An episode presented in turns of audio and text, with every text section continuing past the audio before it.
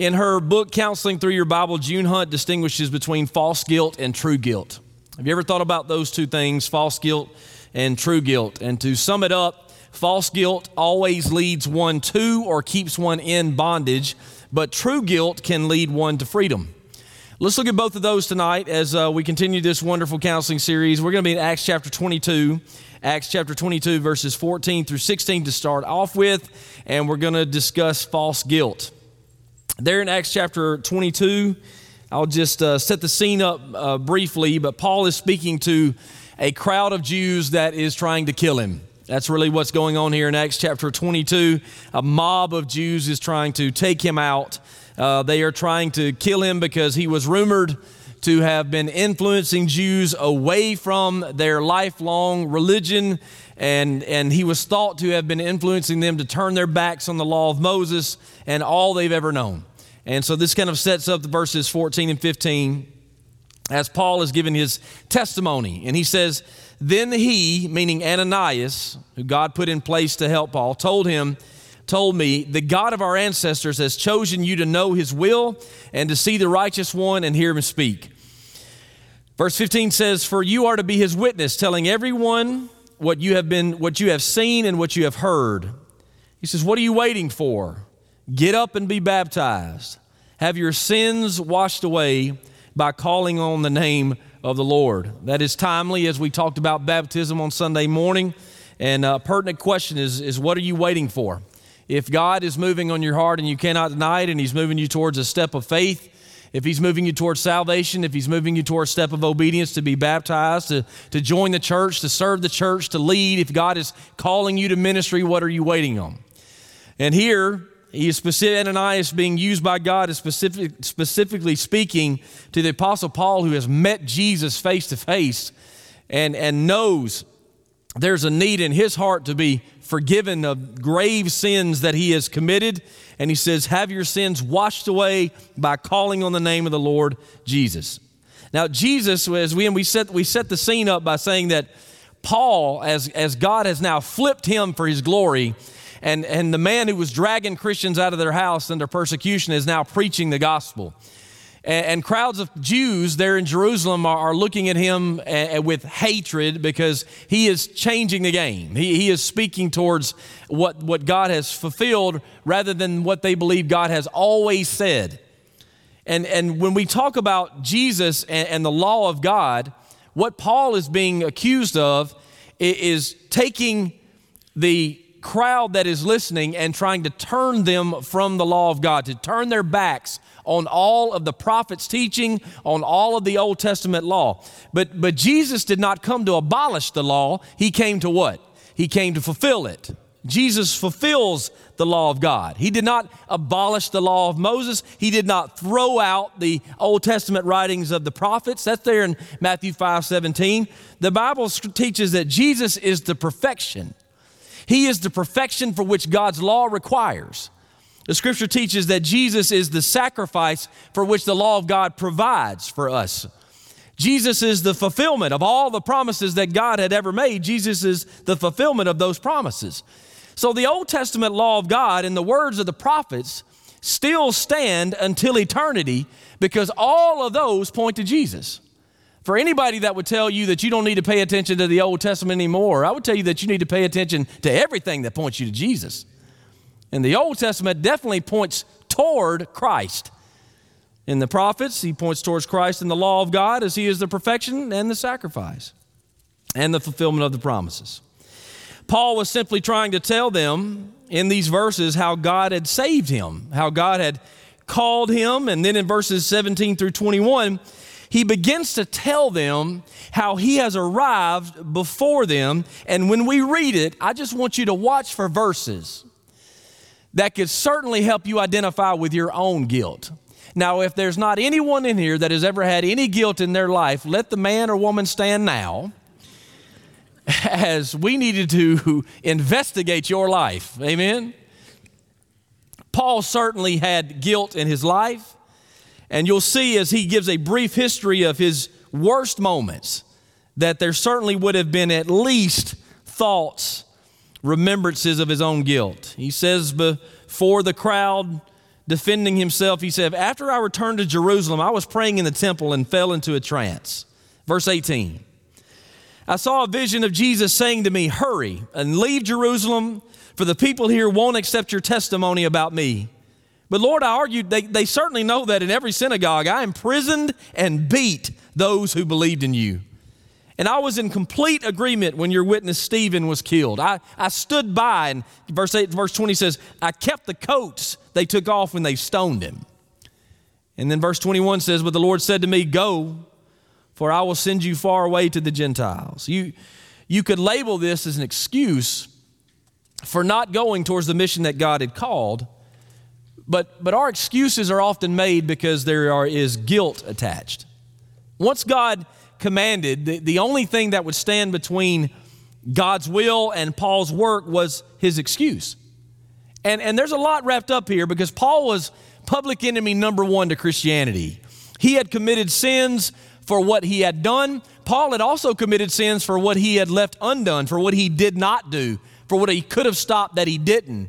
Paul hurt people, he damaged people, he remembered all of that doing so. So he says, Lord, let me stay here in Jerusalem because these folks here know what I've done. They know that I was zealous for the law of God. Now they have also seen the change in me. Surely that they would believe. Or maybe he thought to himself, they won't accept your testimony uh, about me out there because I've also hurt folks out there and they've seen the things that I've done out there. But God said, even over and above all of his remembrances of the things that he had done, and even though he was rationalizing how to connect them to where he thought he should be with those remembrances, when God has spoken over your guilt, you move forward.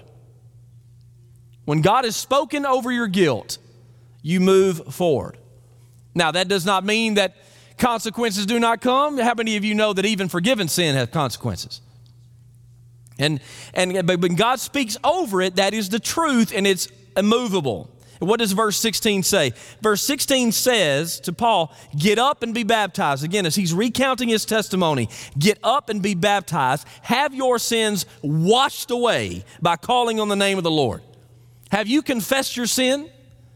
Have you forsaken the sin that condemned you? Have you since followed the Lord? Are you trying and all you trusting? Then go, for your sins have been washed away.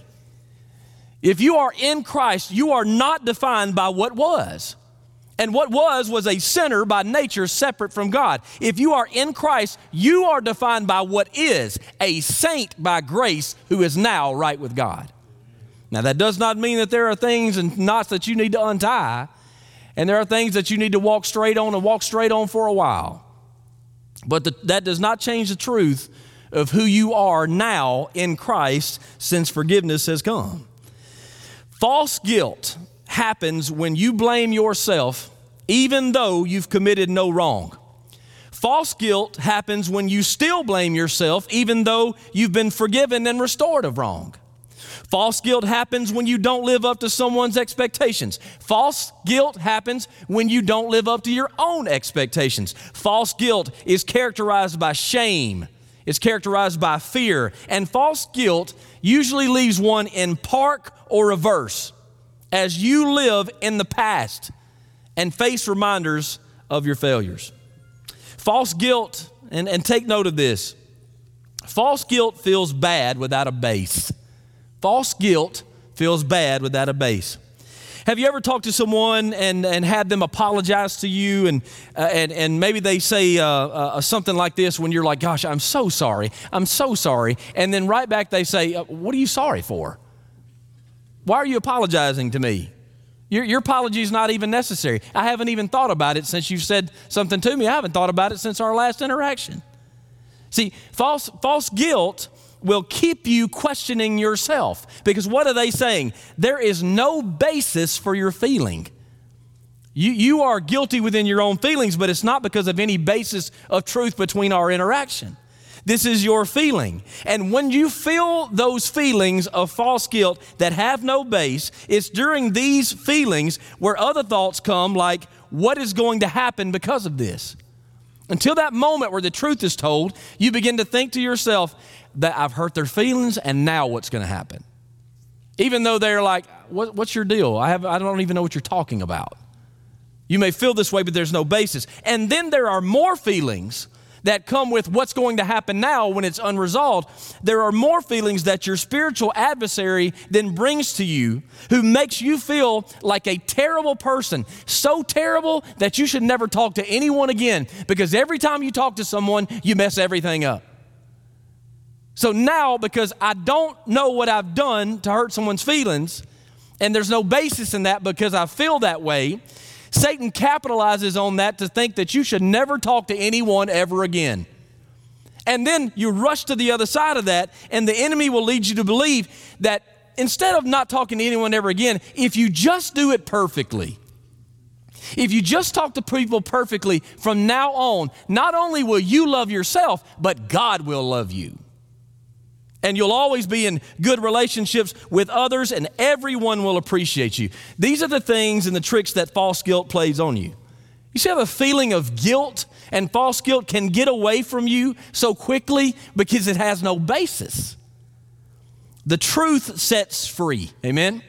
The truth sets free. So understand this the author of false guilt is not God. The author of false guilt is not God. Revelation 12:10 says that Satan is the accuser of the brethren. Brothers and sisters in Christ, Satan is the accuser of the brethren. That verse of scripture in Revelation 12:10 goes on to say that the accuser of the brethren will be thrown down. Notice this. Satan is an accuser. He's not a judge. Y'all see the difference in that? He is your accuser, he is not your judge. That's the difference. Satan's words must be met with God's word because the latter outranks the former. God's word has the ultimate say over what? Over everything. Over how we think, over how we act, over how we feel, even about ourselves. God's word has the ultimate say. On one of our recent podcasts here, some of you may know this, may not know this. For those of you who listen to podcasts, uh, myself and Heath, uh, Heath Haney and Alan Ostrisky, our two campus pastors, we do a podcast once a month called Bottom Shelf Leadership.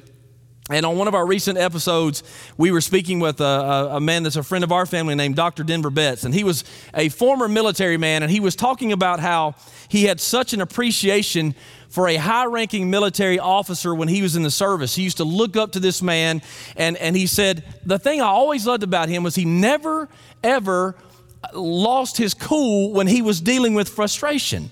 He never lost his witness when he was within emotion. And he said, I went to this officer and I said, How do you do that? How do you remain calm and composed when having to respond to such irritating people and irritating issues?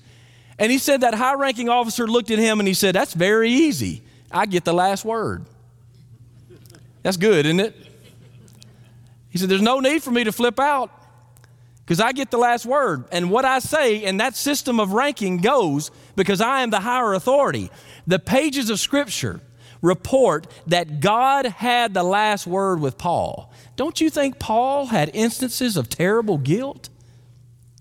As maybe he crossed paths with, with those that he had once drug out of their home and they were beaten. Don't, don't you think there were, there were things, mental images or smells or anything like that, that reminded him of terrible sins that he had committed? But if any man be in Christ, he is a new creation. There is no condemnation for those who are in Christ Jesus. There is no word that is higher than God's. God has the word that is above all others, all others, the, the opinions of your friends, the, the, the, the words of, of those that you would say of your loved ones, the things that you think about yourself. God has the final word on all of that. Satan is the accuser of false guilt. God is not the author of false guilt.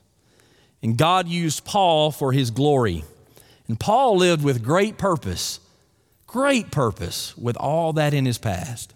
Now, let's talk about true guilt. True guilt. If you keep reading in Acts chapter 22, in Acts chapter 22, Paul, by the will of God, has announced ministry to the Gentiles. And this throws the, the Jews into an uproar because of their deep devotion to Jewish nationalism. I, I think we need to make sure we keep a, an eye on that. Their, their devotion, for most of the Jews at this time, their devotion was to devotion. not, not to Almighty God.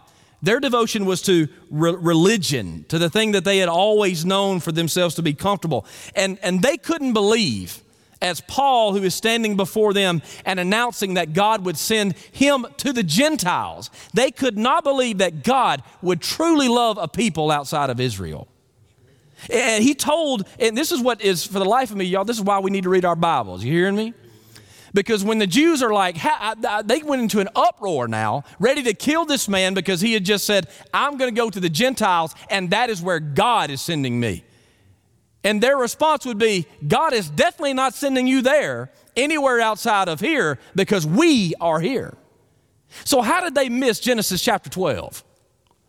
How did they miss Genesis chapter 12, where God told Abraham that all of the families of the earth would be blessed through you, Abraham?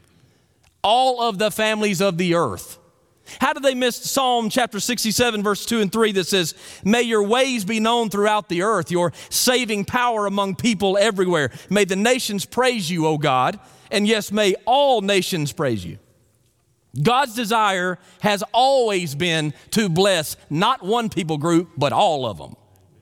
It, that, that's why missions is a focus here. That's why we have a missions pastor. That's why we do give to go missions offering. For the glory of God is that big. For a local church in North Alabama, a dot on the map, to be a part of it because His Word says that the ways of God are to be known everywhere. So we put resources and people behind that to make sure that His glory is known everywhere. Uh, missionaries going on the mission field, giving up their life to know that God's glory is known everywhere. And, and, the very people that He created for Himself to bring blessing into the world, throughout the world, were the very people that were like, don't go anywhere else but here. Anybody else to go anywhere else but here is a liar. And they are after Paul. And instead of reviewing this truth in the scripture, the mob continued to press for the death of Paul. In fact, the only thing standing between the mob and Paul was the Roman guard, eh, the Roman army that's occupying Jerusalem. And once they understood that Paul was a Roman citizen and that he had rights, in an effort to figure all this out, one of the commanders, they, they grab Paul and they bring him before the Jewish high council, basically saying, Y'all not gonna kill him right now and, and you guys that are part of the high council, y'all get in here and sit down, and I'm to bring him in here, and we're to figure this thing out. And this brings us to Acts chapter 23, verses 1 through 5. And this gives us, if you listen to this, this gives us a glimpse, just a glimpse of true guilt. Verse 1, the Bible says, Gazing intently at the high council, Paul began, Brothers, I have always lived before God with a clear conscience. Now, even when I read that, I thought to myself, Now, how in the world can any man say that? That I've always lived before God with a clear conscience. And what he meant here was that I have never been a hypocrite. Even when he was zealously pursuing God through the law, he did so with a clear conscience. He upheld his position and he upheld his convictions without wavering, even when he was wrong. But furthermore, he's saying, now that I am a Christian, and now that Jesus has washed away my sin and I am clean, I am upholding my convictions without wavering. The, the big idea here is that Paul was simply more concerned with the thoughts of his God than he was the folks that were in the room. He was more concerned about upholding his convictions before God than his neighbors around him that were doing other things and telling him that the other things were priority. The scripture says in verse 2 instantly, Ananias, the high priest, commanded those close to Paul to slap him on the mouth. That's verse 2. But Paul said to him, God will slap you, you corrupt hypocrite. Man, it is getting just talking trash. What kind of judge are you to break the law yourself by ordering me struck like that. Those standing near Paul said to him, Do you dare to insult God's high priest? In verse 4. Now look at verse 5. I'm sorry, brothers. I didn't realize he was the high priest. Paul replied, For the scriptures say, You must not speak evil of any of your rulers. Now, when Paul was saying that, he was actually quoting Exodus chapter 22, verse 28 that he knew the scripture that well to quote that off the top of his mind. And, and the high priest believed Paul to be a rival of Judaism, believed him to be a rival of the Jews, and, and to make a statement like, I am in clear conscience with God and I am right with God when you believe or believe to throw out the laws of God. Well, you can imagine this drew harsh, immediate response from the high priest, and the high priest said, Hit that dude right in the mouth. Can you imagine being in that tense of a council meeting? But Paul, now, now, now take a look with me here. Paul, who is filled with the Spirit of God, yes, yet still with fleshly emotions, responds a little too quickly and basically says, Slap me? How about God slap you, you hypocrite? And he even goes to say, you, you, are, again, the scripture says this, Jesus said this in different places. You are dressed in white robes, but the heart underneath those robes is dark. Calling him out for hypocrisy. Now, what happens next is, is those who were near were like, now, wait a minute now. You stepped out of bounds. And what does he say next? He says, I'm sorry, brothers. Did you notice that? Now, men, I don't know if this is just for you, if the ladies, if this is personal to you, take it personal and apply it to your life. Guys, sometimes we just need to quit making excuses and flat out say, We're sorry. When's the last time we've just said, I'm sorry? I got it wrong. I blew it. You're right. I'm wrong. I fully admit it. Not one of those halfways, which is like, I know I said what I said because you said what you, you know. But I'm sorry, he, he owns it, right? Now, from what I've studied, there are mixed reviews on this apology. One review is, is that Paul knew exactly who the high priest was, and he knew what he said because that guy was violent and terrible and so this apology was ironic and the words were intentional. And so it would be made more with the tone of, oh, I'm sorry, I didn't realize he was the high priest. For the scriptures say, you must not speak evil of any of your rulers. Kind of with that tone. Well, the other review of this apology is that Paul didn't really know who he was. And when he was met with the truth of what he said, there was guilt, even though it may have not been deep guilt. There was guilt, and his apology was sincere, even though his words were intentional. So let me just say this regardless of, of what view there is here, we get a glimpse of true guilt because, take this note, true guilt because there is an acknowledgement of sorrow according to revealed truth there is an acknowledgement of sorrow and should be because there has been a revelation of truth. He acknowledged that God's word had called that out, that it had offended someone else. It was the truth, and he makes an apology and is, is desiring not to go back there again. True guilt, we talked about false guilt. True guilt happens when the fault is yours and so is the consequence, and you need to try to stop making excuses about it. The fault's yours, the consequence belongs to you. True guilt happens when you've not lived up to the perfect will and the way of God, which is why no one can stand in here without any guilt because we all have it. True guilt is characterized by conviction. True guilt is characterized by appropriate shame. Its purpose, though, for restoration and for forward movement. Guilt is there for a restorative purpose under God. It's there so that you will not visit what has held you down and what is characterized as grave sin in your life. Again, take this note true guilt feels bad with a base. With a base. I've done a ton of things in my life I'm not proud of. And I'm trying to be discerning when I'm before you as to which of those to share with you openly. Amen. Once I was at a stoplight and the vehicle in front of me was not moving when we had a green light. So, frustrated because we were sitting still, I just went around him and whipped past him into the intersection to make my way across a green light because green means what? It means go, right? So I'm looking back at him like, what are you doing, man? Like, we got things to do, places to be. But just as I got to the middle of the intersection, someone almost hit me in the side. And I looked over to the side, and thankfully that car did not hit me, but that car that almost hit me was a local police officer who was leading the traffic of a funeral procession.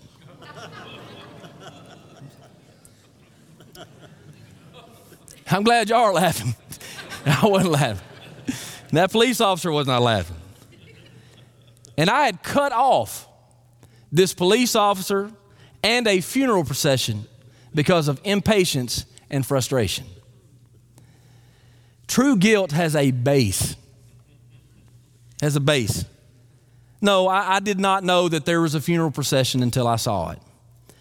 But had I been slow to anger, and had I been more observant, like my family members tell me that I should be, then I would not have put myself at risk and I would not have left a family feeling disrespected.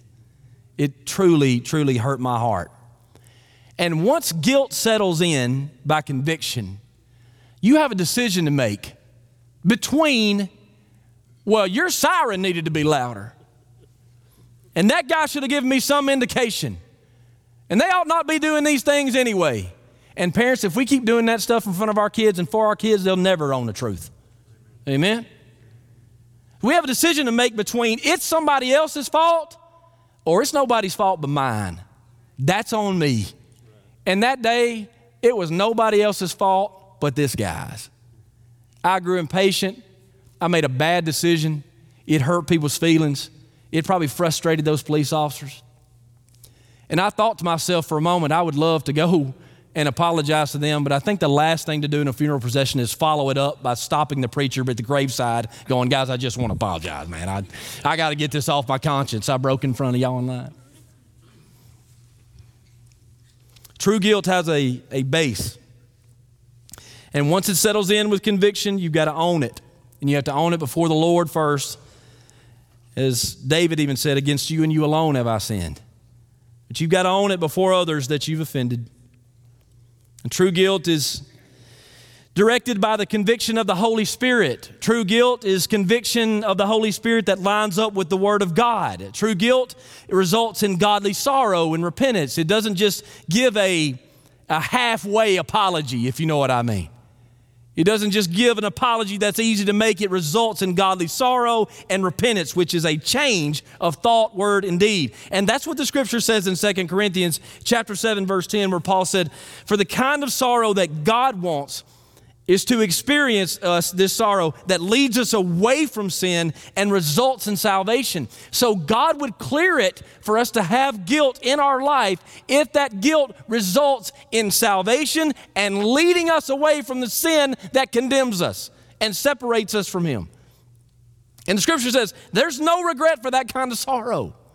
In fact, you can go again to that scripture where Paul says he's written a letter to Corinthians to, to be an agent of God's Holy Spirit for a word that they needed to hear. And he basically said this You need to be sorry. I'm not sorry I wrote the letter. I don't have guilt in my heart because I'm acting according to the will and the way of God. You need to see the truth so that you can line up with it. And the Bible goes on to say there in 2 Corinthians chapter 7 worldly sorrow lacks repentance, and it results in spiritual death. True guilt does not leave one in sin. True guilt leads away from sin, the sin that caused the guilt in the first place. God is trying to lead you away from there so you won't have that feeling again, so that you won't have more false guilt for Satan to play with. God purposes true guilt for good. It seems crazy to say that, but it's the truth. And true guilt accepts forgiveness. Hear that one more time. All of those things, owning up to it, it doesn't lead us towards sin, it leads us away from it. But true guilt also accepts forgiveness. It does not say, God, I'm not worthy of your forgiveness, don't give it to me. True guilt accepts it because God's will is not to condemn those who acknowledge their sin and seek forgiveness. It is God's will to free them from the penalty and the power of sin. So you may think to yourself, I, I, don't feel that way. Well, maybe you should know that the biblical truth is for God to not have your, his thumb on your neck for the rest of your days. That's how you feel, but that's not what the facts of the Bible are. So, hear the good news of the scripture today. Through the death of Jesus, God forgives sin. And listen to this. And because of the life of Jesus, God forgives sins. Did y'all hear the difference in those two? Let me say that one more time. Through the death of Jesus, God forgives sin. Through the life of Jesus, God forgives sins. One of those is relative to the state of our sin, to the nature that we have, the condition that we are in, and the death of Jesus Christ and his raising to life. When we believe in God's way of salvation, we have been cleared of our record of guilt. Guilt is no more because we have been pardoned by the grace of God through the blood of Jesus Christ. Sin problem taken care of. But even Adrian Rogers writes in his books, what happens when a Christian sins?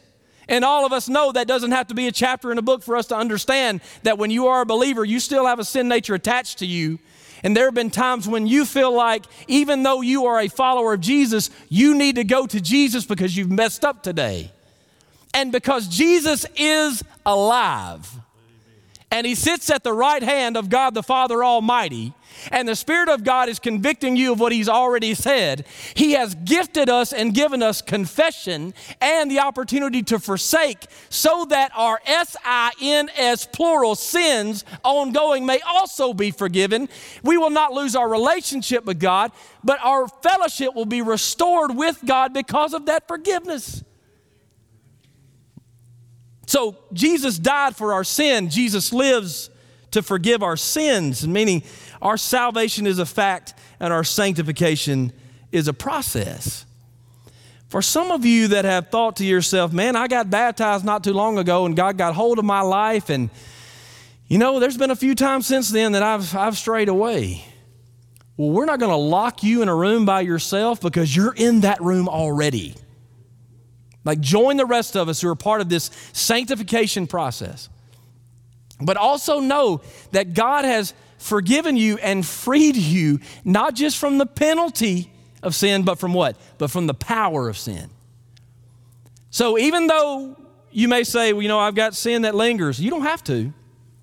Because the Bible says that God is working in you, the Holy Spirit, giving you the desire and the power to do what pleases Him. God is working in that.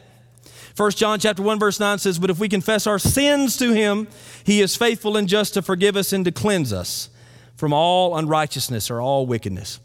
If you are trying to figure out your guilt, I would close just by saying this. If you're trying to figure it out, ask yourself based on the message tonight, what is the base of your guilt? What's the base? Is it the way that you feel or is it factual according to the word of God? Which their follow up question there would be how do you know if it's feeling or how do you know if it's fact? Well, what has God said about it? If God has, has said it, then that settles it. If you hold the word of God to be true as his word, there is no word above his. What has God said about it? What has God said about your action? What has God said about your attitude? Are you seeking to know truly, or are you just living within the way that you feel, which is indeed a trap for the rest of your life? And that will help you determine the author of your guilt, whether it is the Spirit of God or the accuser. I would again go on to say this as this series has opened up a door for many people to ask questions that maybe they've not asked before and to ask them to people they trust to give them biblical counsel. If you deal with guilt in your life and you don't deal with it biblically and properly and timely, you can forget serving and you can forget call or God's call on your life to lead because you'll never think you're worth it. You'll never think that God could take you from the place that you are to the place that He can take you so that you can be a blessing to others. So instead of living within your feelings for the rest of your days, trusting that you're justified, you're just going to struggle till the Lord takes you home. Why not counsel with that and be freed and understand that the freedom that God has given you and that His grace is sufficient even in weakness? Amen. Amen. Let's pray together. 729, look at that. Let's pray and be dismissed. Thank you for being here tonight. Lord, thank you, oh God, for your authoritative word that speaks even over and above how we feel. And Lord, I know there's sometimes I read in that word and I don't believe that I should have all that you would give me. Truly, Lord, I know who I am and who I'm not. And uh, Lord, there are times when your grace is something I don't feel that I deserve, but you give it. And you give it freely, Lord, because of your character and not because of mine. So, Lord, I just pray that uh, for any here tonight that are betting on themselves or dwelling within themselves, Lord, that they would know that you are real, God, that you not only are real, but you are involved, and you are involved in a great way because you love. And Lord, out of that love, you have made a way for us to be forgiven and set free from sin. So, God, if there be any that deal with guilt in here tonight, Lord, may they factor you in and deal with guilt with you. And Lord, may they stand strong against the accuser that would try to ruin every day of their life, Lord. I pray, oh God, that we'd hold true to your scriptures as a church, Lord, and we thank you again for tonight and pray that you bless us the rest of this week till we're here again. Lord, would you please bless uh, Disciple Now weekend and Praise 56 and the gathering and the groups and the moving, Lord, as we try to minister to here, there, and everywhere in your name. It's in Jesus' name we pray. Amen. Amen. Thank you for being here tonight. Have a good evening.